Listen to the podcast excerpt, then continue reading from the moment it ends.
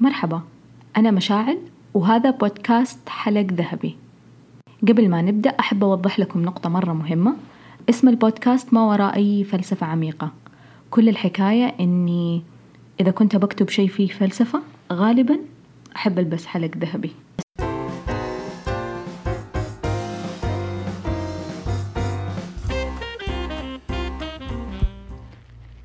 كومة كتب. حلقة ثابتة حتكون بداية كل شهر. أشارككم من خلالها أربعة أو خمسة كتب قرأتها. آه، مو بالضرورة أكون قرأتها مؤخرا بس تكون الكتب اللي خطرت في بالي وقت ما أنا قاعدة بكتب الحلقة. اليوم العامل المشترك بين كل الكتب اللي اخترتها إنها كتب قصيرة. تقدر تخلصها في جلسة واحدة أو بيومين على يعني أكثر تقدير. الكتاب الأول اختراع العزلة لبول أوستر. نشر هذا الكتاب في عام 82 وترجمه أحمد العلي في عام 2016 عدد صفحاته 168 الكتاب مقسم لقسمين. الأول يتكلم فيه الكاتب عن والده اللي كان غامض عايش حياته بعزلة. يحاول يحلل من خلال هذا القسم ليش كان والده يبحث عن الاختباء؟ هل كان يخفي شخصيته ولا ولا كان فقط مكتفي بنفسه؟ إيش وإحنا من خلال تحليله في هذا القسم إحنا بنشوف تأثير كل شيء يمر فيه الوالدين على نفسيات أبنائهم وعلى نظرتهم للحياة. بعد وفاة والده يبدأ ينبش في أشيائه يحاول يتعرف على والده أو بمعنى صح كأنه يحاول يتعرف على والده من جديد. القصة حقيقة مليانة بالحنين وبدايتها فيها إحساس حزن. وصلني من الكلمات الشاعرية. وحسيت فيها حب من الكاتب لوالده بغض النظر عن المحتوى كأنه في حب مكبوت يحاول يوصله لوالده بعد محاولته أنه يبحث في ماضي والده آه، ويفسر تصرفاته ويفهمه حسسني إنه صحيح إنه والده مات لكن ما كان سبب يمنع إنه الشخص يوقف آه، آه، من إنه يلاقي تفسير يريحه. كأنه الكاتب كان يلاقي تفسير لحياة والده عشان تعطيه سلام داخلي. تخيل لو كنت تبحث وتحلل ذكرياتك مع شخص تركك وانتقل للحياة الأخرى. كيف بيتحول الموضوع من حوار حوار لطرف واحد الأسئلة فيها ما لها إجابات. سواء كان الكاتب ولا أي شخص فينا يحاول يبحث في نفس هذه الدوامة حيكون قدام خيارين. يا أنه يتقبل الإجابات اللي تطلع في في عقله وخلاص يعيش حياته أو إنه يعيش تحت تأثير ماذا لو لباقي العمر. الكتاب الثاني بوذا في العالم السفلي. نشرت الرواية في عام 2011 للكاتبة جولي أوتسوكا وترجمت للعربية في عام 2016 عدد صفحاتها 140 كانت المرة الأولى حقيقي اللي أتعرف فيها على جولي. آه، جذبني عنوان الكتاب وحسيت فيه له سخرية. الرواية آه، ترجعنا في الزمن لقبل الحرب العالمية الثانية. نشوف كيف أنه على مر العصور تتكرر المحن البشرية تتبدل الأشكال والأجناس لكن المصيبة واحدة. زي ما قالت الكاتبة لا أحد ينتصر في الحرب الجميع مهزومون. الضمير الجماعي إن كنت أقدر أسميه كذا اللي كتبت فيه الرواية كان رائع كأنه أعطانا التجربة ال ال ال ال الإنسانية الجماعية كأنها قصة واحدة بس متعددة الأوجه. على على لسان نساء بسيطات. كانوا اللي اللي هم المهاجرات اليابانيات لأمريكا. آه، محاولة لتوثيق المرحلة من وقت ما توصل صورة زوجة المستقبل لصبية عمرها 14 سنة اللي تتوق للمجهول وتعتقد إنه إنه خلاصها في الوهم اللي هي ما تعرفه لسه. ونعيش القصة بتفاصيل آه، ركوب الباخرة الاستقبال البارد على الشواطئ الغريبة الحنين اللي أحيانا بيقتل ألم النزعة للحب اللي ما عرفوه هذول المهاجرات والصدمة الحضارية اللي واجهوها. وهم ما لهم في أرض الغرباء إلا يكونوا وسائل لتلبية رغبات أرباب العمل أو رغبات أزواجهم. في حياة تنظر لهم كأدوات متعة أو إنتاج أيا كان نوعه. وتنتهي المرحلة بتهجير اليابانيين من أمريكا بعد الحرب. مثل هذه القصص تعطيني لمحة عن نقاط معينة في التاريخ. مو بالضرورة تكون ناقلة للتاريخ بحذافيره بقدر ما أنها تعطيني نقاط أعرف أنا لما أبحث عن مرحلة زمنية معينة إيش ممكن أستخدم. الصبية والسجارة من إصدارات عام 2005 ترجمت للعربية عام 2017 عدد صفحاتها 176 وحقيقة ما عرفت كيف أنطق اسم الكاتب. فنكتفي بهذا القدر. العامل المشترك في الرواية هي السيجارة.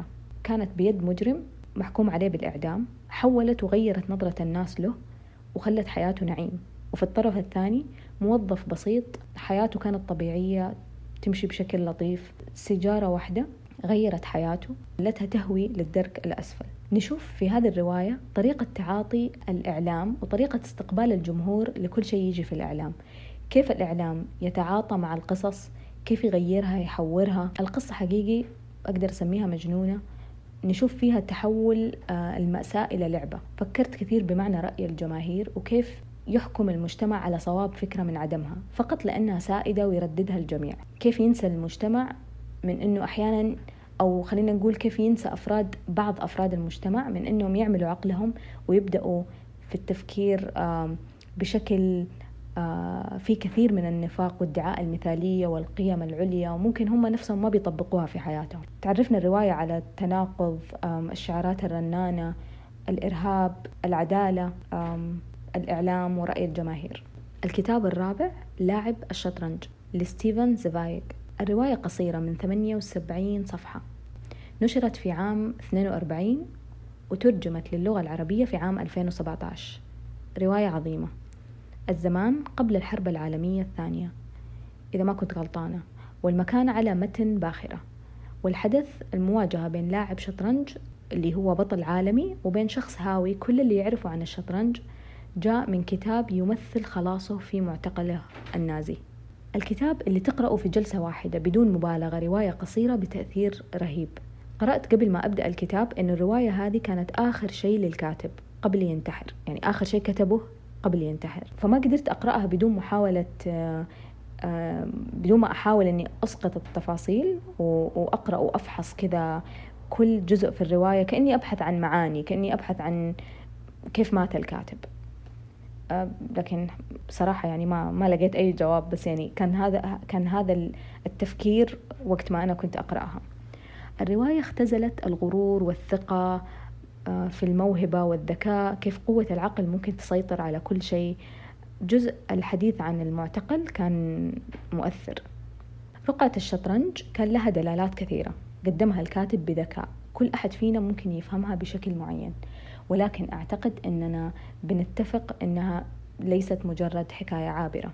الناشر شوقي من دار مسكلياني اللي نشرت الكتاب يقول أن الكاتب أرسل لصديقه قبل انتحاره بأسابيع. يقول له ليس هناك شيء مهم أقوله عن نفسي. كتبت قصة قصيرة بحسب أنموذجي المفضل البائس وهي أطول من أن تنشر في صحيفة أو مجلة وأقصر من أن يضمها كتاب وأشد غموضا من أن يفهمها جمهور القراء العريض وأشد غرابة من موضوعها في حد ذاته. الكتب الثلاثة الأخيرة كلها ترجمة دار مسكلياني اللي حقيقة كل اختياراتهم وانتقاءاتهم إنسانية ومتنوعة وترجمتهم تضيف على النص جمال اللفظ بدون ما يضيع المعنى. وحقيقي أنا شهادتي فيهم مجروحة. الكتاب الأخير كيف أصبحت غبيا؟ للكاتب الفرنسي مارتن باج. كتبها في عام 2000 وترجمت للعربية في عام 2013 تعرفت على الرواية في عام 2016 وكتبت مراجعة نشرت في مجلة القافلة وقتها. من وقت ما قرأت عنوانها توقعت إن هي تكون رواية ساخرة زاد فضولي لها. أحب الروايات اللي فيها مزيج من الفلسفة والسخرية. أول ما خطر في بالي بعد ما انتصرت في الكتاب بيت المتنبي ذو العقل يشقى في النعيم بعقله وأخو الجهالة في الشقاوة ينعمه. العقل قوة تقود حياة الإنسان وهو أداة للنعيم والشقاء. ممكن يرمينا في لحظات في متاهات لا نهائية من التفكير. هل ممكن أن تتحول إلى شخص ما يفكر؟ هل ممكن أنك تنتقل من زمرة الأشخاص اللي يحتقرون الحياة الاستهلاكية ويعتبرونها أنها تسطح الفكر إلى شخص يمكنه الانغماس فيها بدون أي شعور بالسخف وهل فكرة الانغماس في حياة الملذات والاستهلاك هي حقا طريق للغباء؟ وهل ممكن للإنسان أنه يتغير بهذه السهولة والسرعة ويعيش في تناقضات بين إيمانه الداخلي وتصرفاته الخارجية ويعيش بسلام؟ فكرة الكتاب يخليك تتساءل كثير. خليني أقول لكم كيف كيف الرواية مقسمة. كأنها قسمين. القسم الأول يتمحور حول رغبة الشاب أنطوان في أنه ينهي حياته لأن صار ذكاؤه بالنسبة له جحيم. أنه يفهم زيادة عن اللزوم لدرجة أنه ما هو قادر يتحمل كيف هو فاهم الحياة. حاول أنه يدمن على الكحول وحاول أنه هو ينتحر لدرجة أنه انتظم في مدرسة لتعليم الانتحار. وهذا حقيقة أكثر جزء في الكتاب كان يضحكني. أسلوب الكاتب جدا ساخر فيه. القسم الثاني نعيش تبعات قرار أنطوان أنه يمشي مع التيار عشان يشتري راحة باله. وهنا تجي المفارقات المضحكة. رغبة البطل بأنه يصبح غبي خلته يسخر كل قدراته العقلية عشان يوصل للهدف. يحاول يهرب من الذكاء باستخدام الذكاء.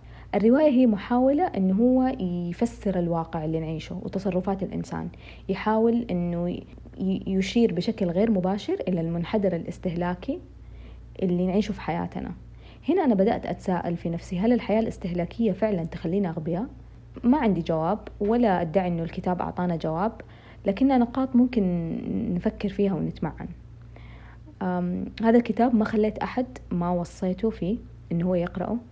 وأحب أتناقش مع الناس بعد ما يقرؤون الكتاب فلو أي أحد فيكم قرأه أو حيقرأه قريب أتمنى تقولوا لي آراءكم في آخر ثلاثة روايات تكلمت عنها راح أرسلها لأي شخص فيكم حاب إنه يقرأها.